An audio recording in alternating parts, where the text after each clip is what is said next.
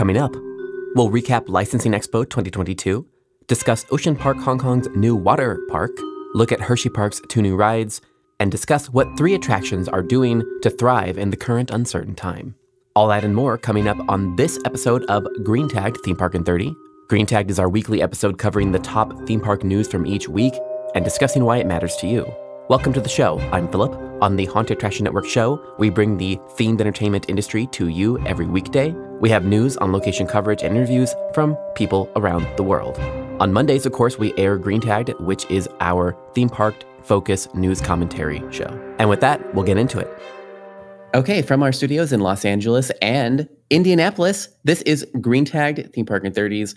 And I'm one of your co hosts, Philip from Gantom and Haunted Attraction Network. And I'm joined by my other co host, Scott Swenson from Scott Swenson Creative Development.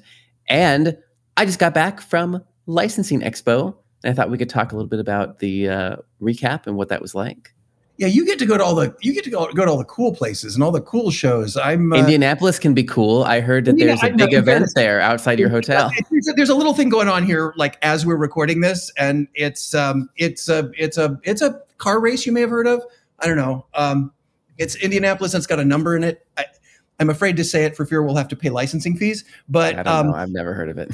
It's a it's a big deal, and it's going on here. Um, unfortunately, I'm working, so uh, well, fortunately, I'm working don't I like working. It's a good thing. And um, I'm here for the grand opening of a brand new dolphin presentation at the Indianapolis Zoo, um, which I wrote, directed, and produced. So I'm very excited about that. But uh, but you get to go to things like licensing fairs. You know, you get to like see what are all the, what's all the IP and you know what's the what's the IP or the intellectual poop on all of this uh, all of these new these new licenses. How was the show? It's actually poop.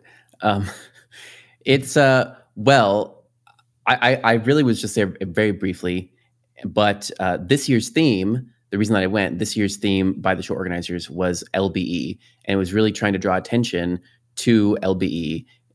And I think it's something that we've been talking about forever on the attraction side is licenses, but that's not how it how how the conversation has been working in the licensing side of things.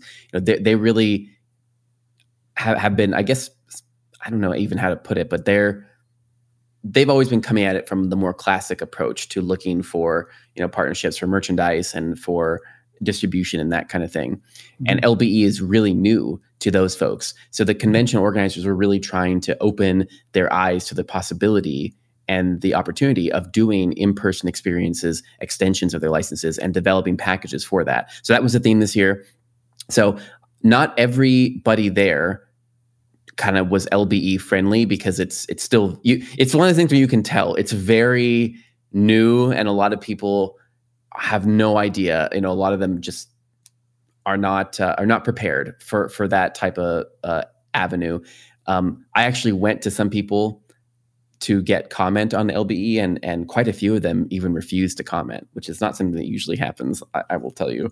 Um, but they just straight up were refused to make any comments. So um, so there there definitely it's not like it's it's everyone is not jumping on this this you know bandwagon but there are some early innovators into the space. And i think some of the biggest ones are feld with their monster jam and hasbro of course with we've talked about their monopoly and their hotel experiences whatnot and crayola. And we know a few of the folks that have worked on the crayola and that their experience was the one that started at the franklin institute and now is touring around you know and uh, we did an interview with Crayola. I did it uh, with In Park Magazine, and uh, it's out. You can we'll link to it in the show notes, so you can watch it on uh, YouTube. But to just kind of discuss LBE, and they're really those those brands are really like full steam ahead into LBE. They have seen how successful the in person experiences are, and they're looking to to develop a package like for the the one that's at Franklin, develop a package to take it to more locations around the globe to really diversify it uh, so that it it can be step and repeat. But they're even looking at expanding. Uh, specifically, Crayola mentioned even expanding into adult markets for some sort of LBE activations, which I'm excited about. Yeah, that could be. I mean, that could be really fun. It does not surprise me that some of these folks who are, and let me oversimplify this, uh, some of these companies who are uh, so used to let's find someone else who can put our name onto a product yeah. and sell X number of units. Um, the problem with any sort of, of live live interaction or live crossover is on in the books it doesn't look nearly as profitable or nearly as, as cut and dried as um, as the sale of, of hard units, as the sale of, of widgets, for lack of a better description. Um, and that frightens a lot of business people especially if they've done their whole life about you know let's let's sell our name and our brand to um, mom and pop toy company and they will make toys with our name and our brand and we will make a ton of money and we won't have to do really anything other than represent the the toy and the brand. Um, I, I think it's interesting because they I don't think they also understand that brand recognition now is something that crosses well beyond their own market. You know, we, we have um, we have something that we may be getting to in the show later, where there is a brand that has absolutely nothing to do with theme park that is being a- embraced and uh, and extolled in the in a, a live experience. Mm-hmm. So uh, uh, I think that it's I think it's short sighted thinking, um, yeah. but I do understand why it's there because I even find that locally with uh, with some of my clients when I try to engage the culinary or the merchandise team into an existing um, festival yeah. or event, and they they just don't understand that by being part of the event it benefits and draws more attention to them and they're like well i just can't afford to have my my popcorn stand open or I don't want to do flavored popcorn that's themed to your event because what do I do with the extras? Or I don't want to create t-shirts for this event because what do I do with the extras? They thinking of it like um, standard retail. And as we've talked about multiple times, standard retail is changing significantly. And retailtainment is becoming a whole whole monster in and of itself. So uh, this is sort of enter enter entertail I don't know. This is uh, this is more of the. Yeah, I know I, that wasn't even close. But um, this was this is more of the, uh, the the flip side of that, where you're leading with the entertainment side and uh, attaching to it some sort of licensing of of a retail product like Crayola, for example. So. Um, so anyway, that's that's kind of my take on it. I, I think I understand why, but it's a it's a it's why the reason they're the reason they're leery of it is because they don't understand how it works and they don't yeah. see that it's a great way to leap forward um, and eventually sell more widgets as opposed to let's just focus on selling widgets. Yeah, that's exactly right. And I will say we are seeing progress, and I think that was why the the show organizers put that theme together is to draw attention to it. And there were quite a few attractions industry and the entertainment professionals there you know, Falcons was exhibiting there, Falcons Creative Group, um, with their own extension there, their booth and extension. Um, that was a big step. And even some of our friends that we know, like Nico from the Gaylord Palms, he was there. And so I think kind of the the innovators in our space are aware of this and they are there. And I, I would say to our listeners, you know, there are a lot of people that there that were open to the concept but just didn't know. And I think there's a lot of opportunity to maybe pick up an IP or pick up something you could build an experience around. And it, it can be small. For example, there were two that I was shocked at. One was the Elf on the Shelf was there, and they are debuting a a physical show called Elf on the Shelf Magical Experience, and with with Elf on which with elves, and they had elves there that were dressed as the Elf on the Shelf characters that were doing acrobatics, and it's like a magical Christmas show. And they were there. Um, it was one of those things where they they couldn't comment to me about it, so I couldn't get anything on it because they couldn't. They didn't want to talk about it until they had details uh, for the experience already kind of nailed in. But you know, they, they already had developed that that type of concept, and even there was a Hunt a Killer, which is a I think it really got popular during the pandemic, but it was like a it's like a box killer puzzle game that you get mailed to you and you do it with your friends where you hunt a killer. Well, they're doing an in person experience with sets that you walk through that's escape game ish up in San Francisco. And so they also were not available for comment. Well, and again, you know, it sounds like you're having you were getting no comment from both sides. Yeah. It sounds like you're getting no comment from people who are afraid to try it, and you're getting no comment for people who are so bleeding edge that they didn't really want to, you know, um, share all the details quite yet because they're still probably still being developed. Um, mm-hmm. Probably still being fine tuned. It's interesting that you mentioned Gaylord Palms. Gaylord Palms is has been really a very um, it has been in the forefront of yeah activation, whether it is licensed or not, uh, even if it's just branded to them or if it's a, a generic thematic concept. Um, and and their their approach, I think, is brilliant. It's like if we can give people more things to do, we will sell more rooms. It's that simple. Yep. And and I know you know we both know Philip and I both know uh, several companies that have been very much involved in the installation of these kinds of things, and uh, they have had great success, so much so that they're spreading it to all their properties. So, mm-hmm. Mm-hmm. yeah, it doesn't surprise me that they were there. So good for you, Nico. Good job. Well, okay. Well, the big takeaway then is don't be afraid to reach out and consider attending next year so you can see the people or look now at the list of people who are there and available. And uh, we'll move on now. Our next story is back back to Ocean Park. I feel like uh, we should have a little like cue or like a an audio just have a wave that comes across. Yeah. Here we are back in Ocean Park. So uh, their their new water park is is kind of set up and and running now, and there is a great deep dive um, from Michael's Swit I'm I pronouncing his last name right? But but Michael, who who co-wrote uh, the the previous book uh, about that area, so he's he's a great uh, journalist in the area, and he wrote a deep dive into the construction of the water park for Fun World.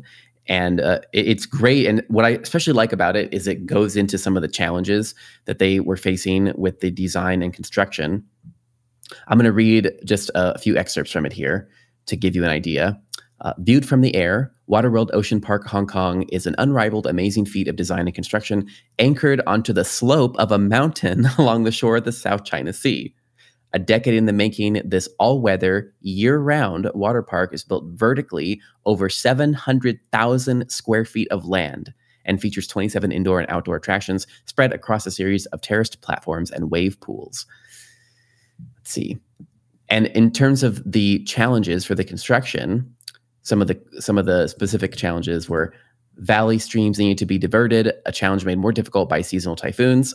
Even more technically taxing were the geological conditions. The hillside rocks were intrinsically poor, consisting of places with completely decomposed granite.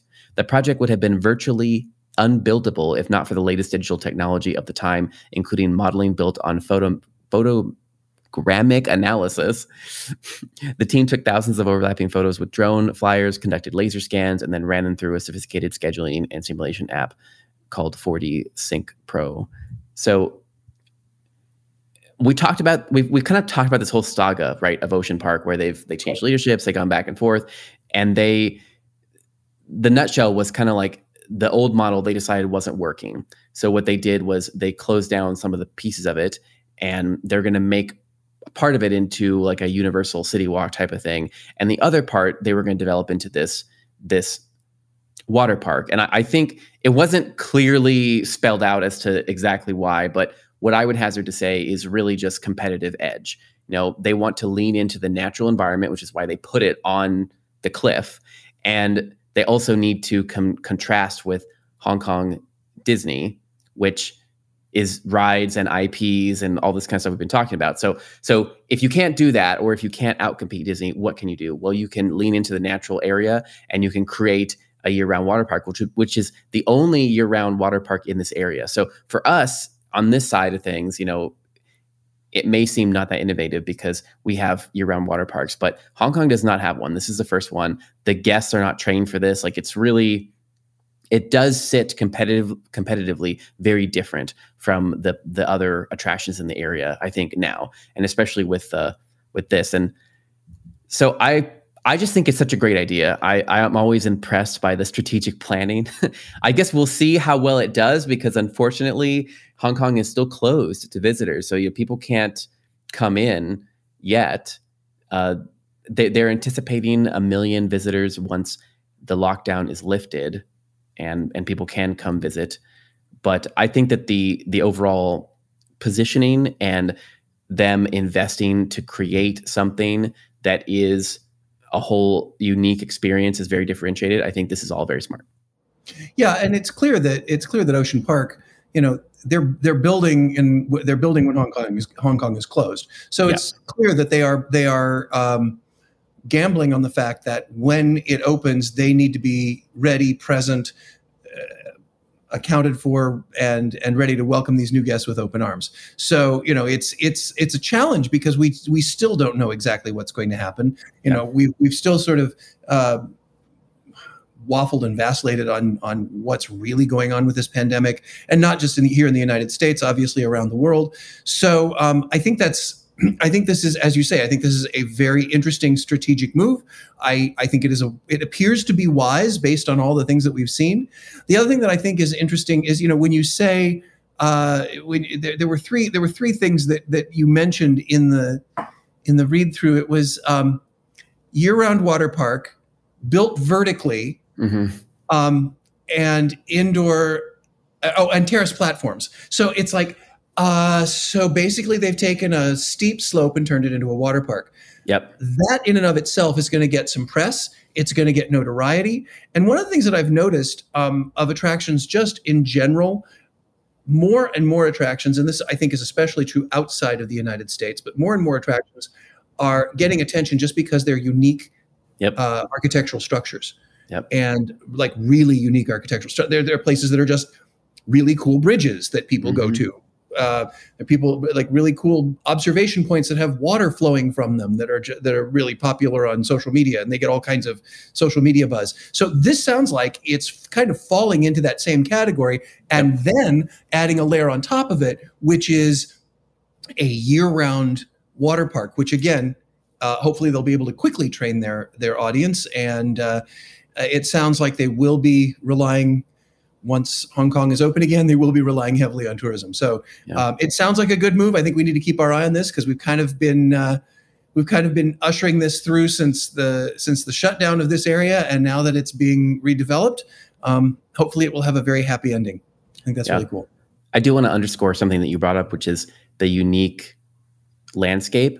That's another reason I think that this is so smart because they are they, I think they're they're noticing definitely that trend of people liking nature and liking just unique experiences, it, architecturally unique experiences, and building that into it. And also, I think it's a takeaway for us, for and for the listeners.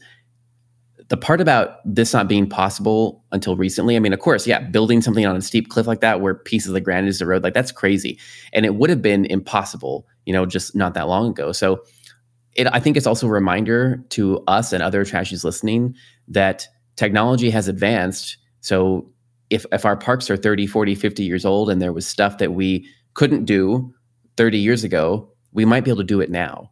Mm-hmm. Mm-hmm.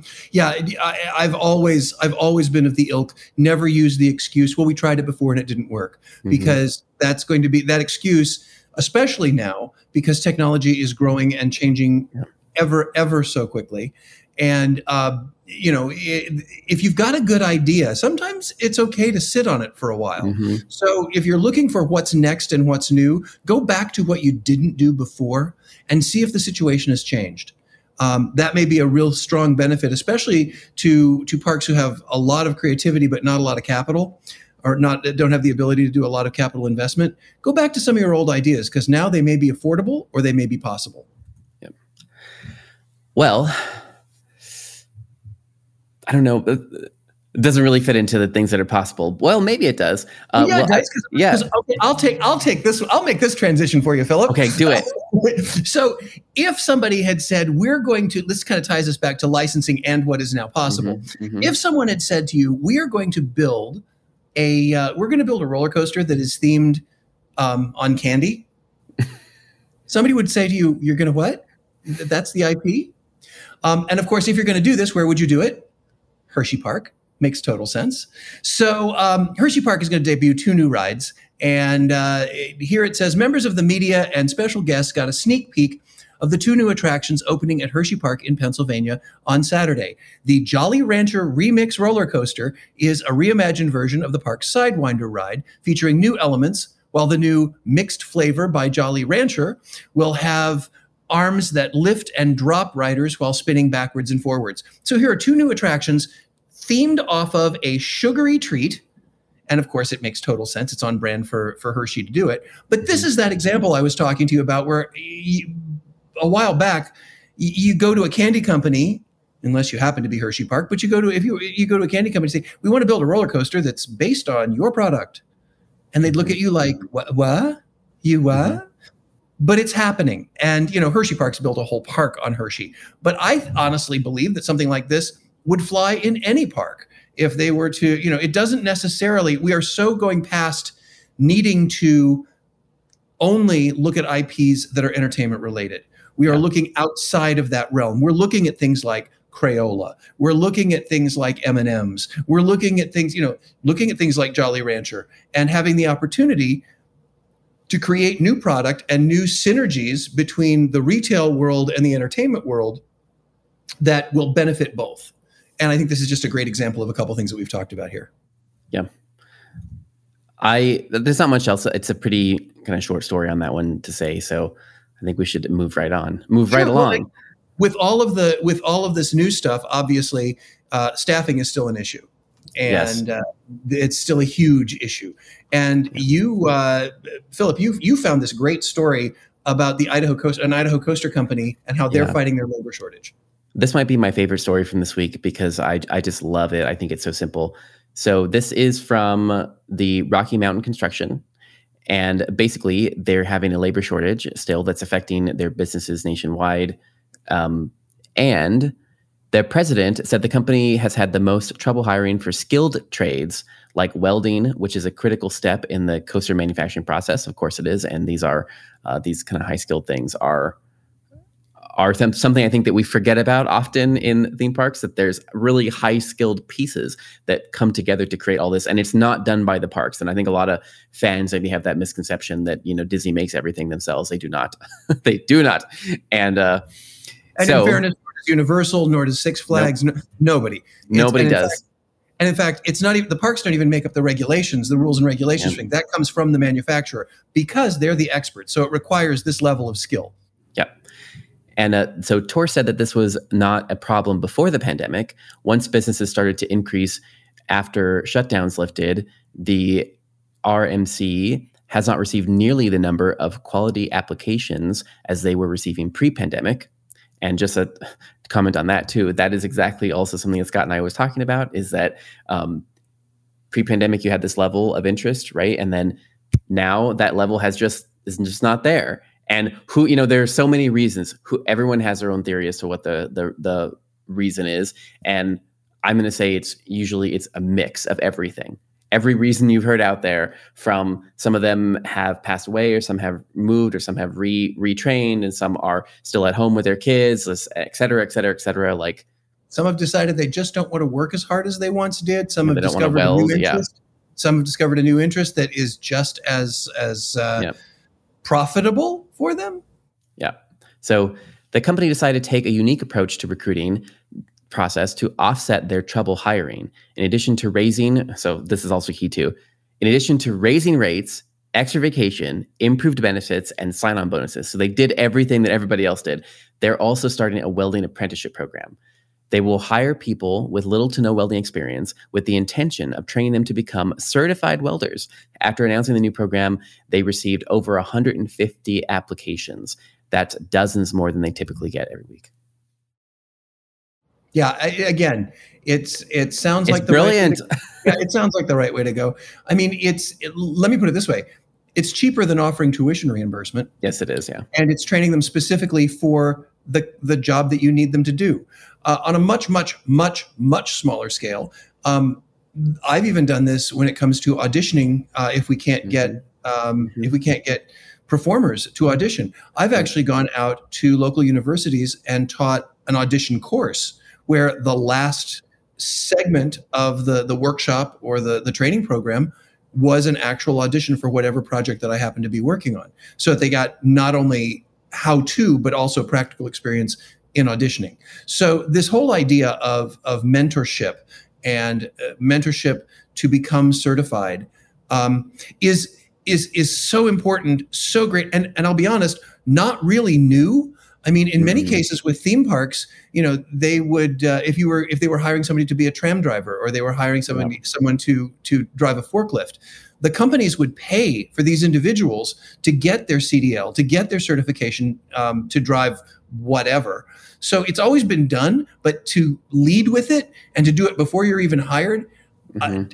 to me that's great and and not only i think it's great not only for the for the individual who are looking for jobs but i think it's also really good for the company because they're going to as they're training these people they're going to train them exactly the way they want them trained Yeah. they're going to make it so that these people when they get their certification they know exactly where they got their certification what they had to go through the, to get it what uh, you know certifying parameters there were what criteria there was so they're going to get better employees and and more of them so uh, Yeah. good good for you guys that was that's smart And I think that to your point, this has been around a while. This is like an old idea that is repackaged in something new, which we talk about a lot. But you know, those of you that are listening, take advantage of this because I this is something like to Scott's point, anybody listening can do.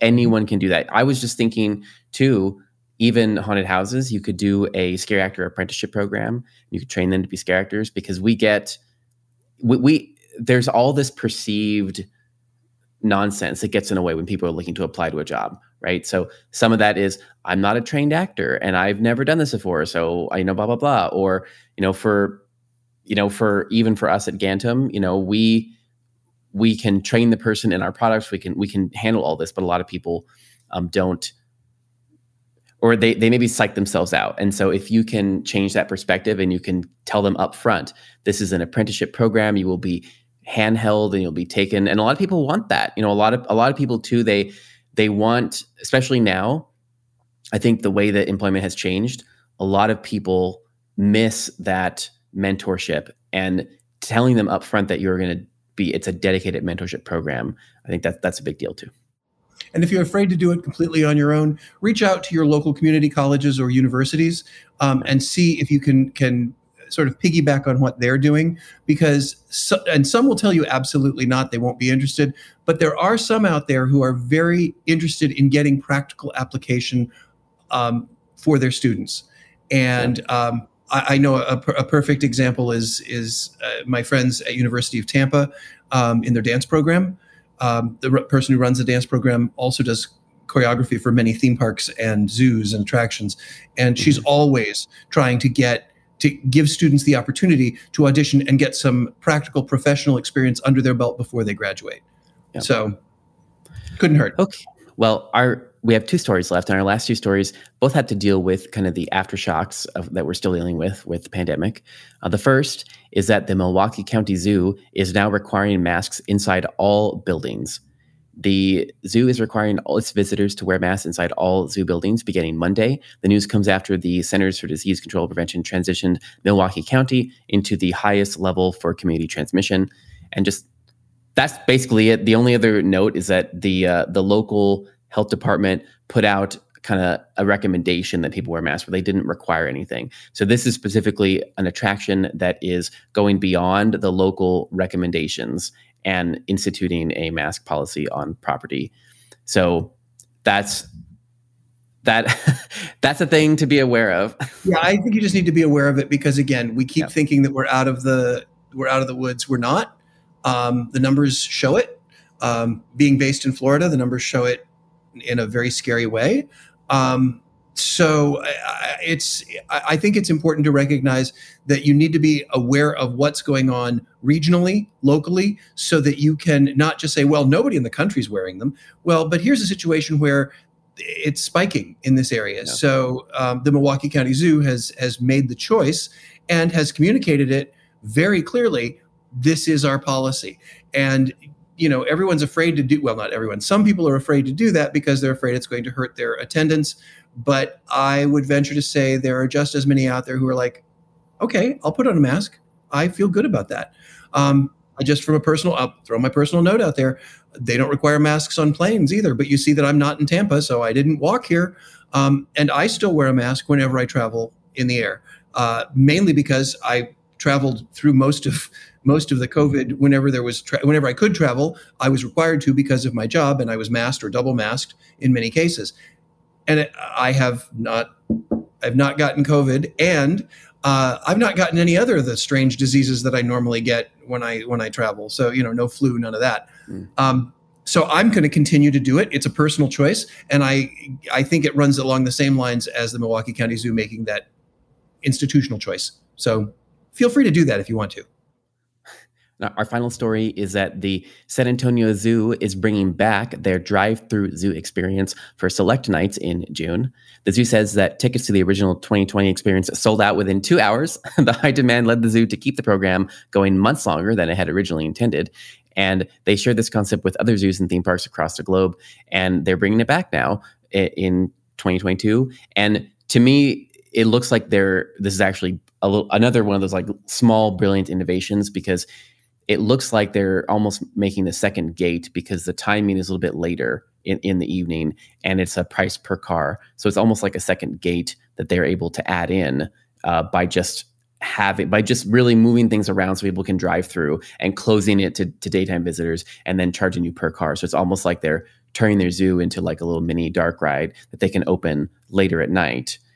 So they can do like a, a second gate. So I think it's brilliant and people who are concerned about uh, being in large crowds, obviously, yep. there's them an opportunity to come out. Yep. And uh, it also, if you have small children, uh, having been in a zoo for the last two days, surrounded by a bunch of families with very small children, keeping them in a car might just be the easiest way to go to a zoo.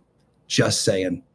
All right. Well, we are out of time. So uh, thank you for being here for yet another week of Green Tagged Theme Park in 30. On behalf of Philip and myself, uh, tell all your friends, and we'll see you next week. Okay, that's it for Green Tagged. We'll catch you back here tomorrow for our weekly roundup of haunt news. Today's episode was produced and edited by me, Philip Hernandez, with post production by David Swope. Support for this episode comes from Gantom Lighting and Controls. See what you're missing with a free demo. Sign up at gantom.com/demo. We release a free weekly industry newsletter. Sign up on our website or at the link in our show notes. The Haunted Attraction Network team includes Daryl Plunkey, Emily Louise Rua, Megan Spells, Gavin Burns, and Maximus Bryant. Our partner stations include A Scott in the Dark, Scare Track, The Scare Factor, and Haunt Topic Radio. Finally, please, please, please rate and subscribe to our show wherever you're listening. And until next time, Haunters, stay scary. This is a Haunted Attraction Network production.